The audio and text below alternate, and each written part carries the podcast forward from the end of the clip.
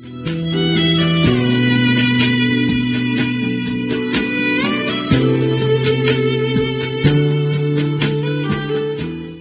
友们，大家好！听段子学书法，现在开讲。上次我们讲了孙过庭书谱里面的段子“得时、得气与得志”，今天我们还讲书谱里另一个段子“弘扬之心与庖丁之目”。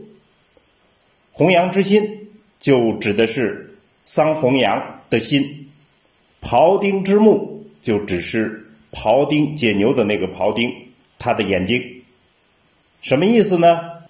好，我们现在就串讲一下原文：心不厌精，手不忘熟，就是用心，不怕其精，不怕其精细；手法不怕其熟练。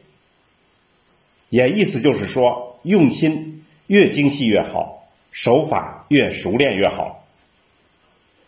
若运用尽于精熟，规矩暗于胸襟。如果运笔用墨达到了精熟的地步，规矩法则暗熟于胸中心中，自然融于徘徊。就是自然从容的心态，已经进入了打腹稿的阶段。意先笔后，就是意在其先，笔在其后。潇洒流落，就是洒脱从容。汉意神飞，就是汉墨飘逸。神采飞扬，亦有弘扬之心，欲乎无际。也就像桑弘羊的心，他的心算能力达到了无边无际的状态。庖丁之目，就是庖丁解牛的眼睛，不见全牛，他看不见整个的牛了，只看见细节碎片。好，我们现在把全文整体诵读一遍。心不厌精，手不忘熟。若运用尽于精熟，规矩暗于胸襟，自然融于徘徊。意先笔后，潇洒流落。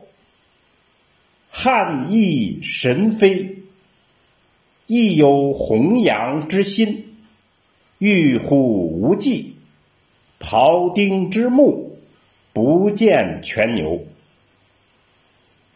好，我们现在做一个解析。这里用了两个很著名的故事来解析书法里面的奥妙。首先是桑弘羊，大家都知道，西汉时候。最著名的理财专家，他十三岁就是因为心算超人，被汉武帝选入了宫廷，后来就成为非常著名的理财大臣、财政大臣。庖丁，他是庄子里面的故事，庖丁解牛非常著名。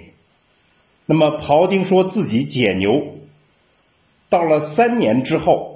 未尝见全牛也，就是他再也看不见整体的牛了，他看见的都是牛的细节。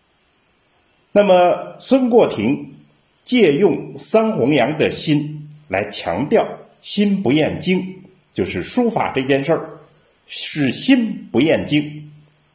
借庖丁之目，庖丁看牛的那只眼睛，强调手不忘熟，就是。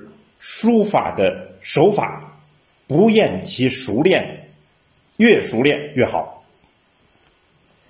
这里讲的是书法操作的技术问题。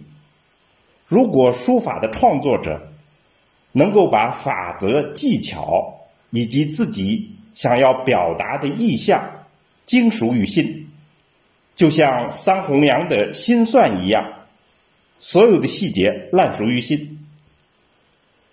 如果控制笔墨，能像庖丁解牛一样，把所有的细节都看得清楚，那怎么会写不出精彩绝伦的书法呢？